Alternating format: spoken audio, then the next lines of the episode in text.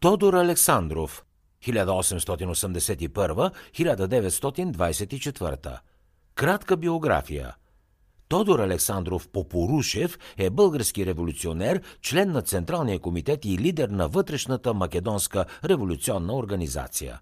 Използва псевдоними като Богдан Илиев, Б. Илиева, Б. М. Хр. Богдан К., Божидар, Божил Наков, Даскала, Кахраман Тодор, Миле Христов, Невена, Недокръстен, Недю Кръстев, Старио и Трайко Василев.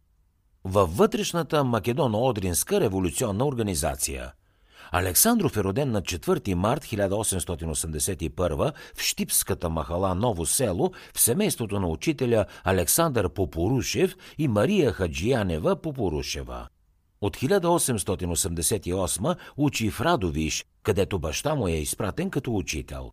През 1893 г. Александър Попорушев е върнат в Штип и Тодор Александров продължава образованието си в родния си град, където завършва втори и трети прогимназиален клас. През 1895 постъпва в Българското педагогическо училище в Скопие, което завършва през 1898 с отличен успех. В Скопие на 16 годишна възраст се включва във вътрешната Македоно-Одринска революционна организация, посветен от директора на училището Христо Матов. След завършването си, Александров е разпределен като учител във Виница, центъра на тежката винишка афера от преходната 1897 година. В Виница Тодор Александров работи за възстановяване на организацията – през 1900-1901 година преподава в Българската прогимназия в Кратово, където заедно с Иван Шатев и Владимир Карамфилов е член на Околийския революционен комитет.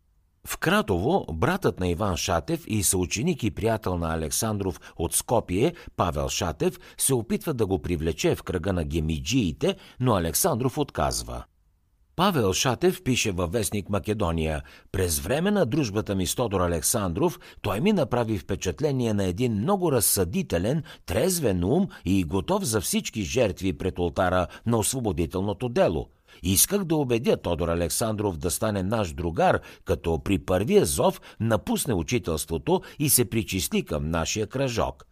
Обаче Тодор Александров, въпреки че напълно възприемаше нашата борба, терористическа дейност срещу видни турски сановници и атентати срещу големи банкови и търговски институти в страната, предимно чуждестранни, за да се обърне вниманието на интелектуалния свят в Западна Европа към Македония, като един етап от общата революционна борба в Македония, все пак със своя трезвен и практичен ум схващаше, че аз не бях реалист, че не стоя на здрава и солидна почва, защото той е род борба, в която аз исках да го ангажирам, освен че изискваше преди всичко подбрани интимни приятели, но най-важното изискваше и много парични средства.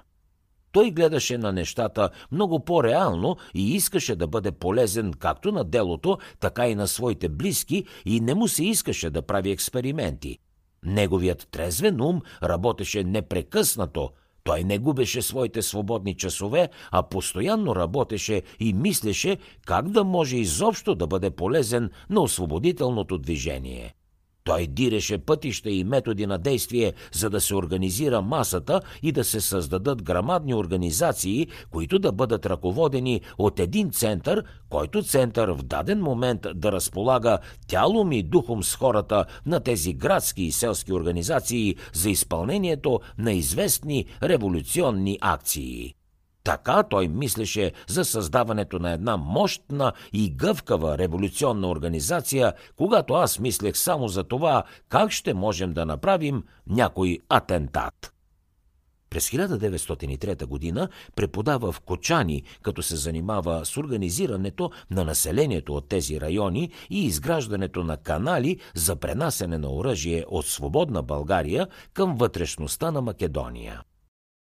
За да чуете още резюмета на световни бестселери, свалете си приложението Бързи книги безплатно още сега.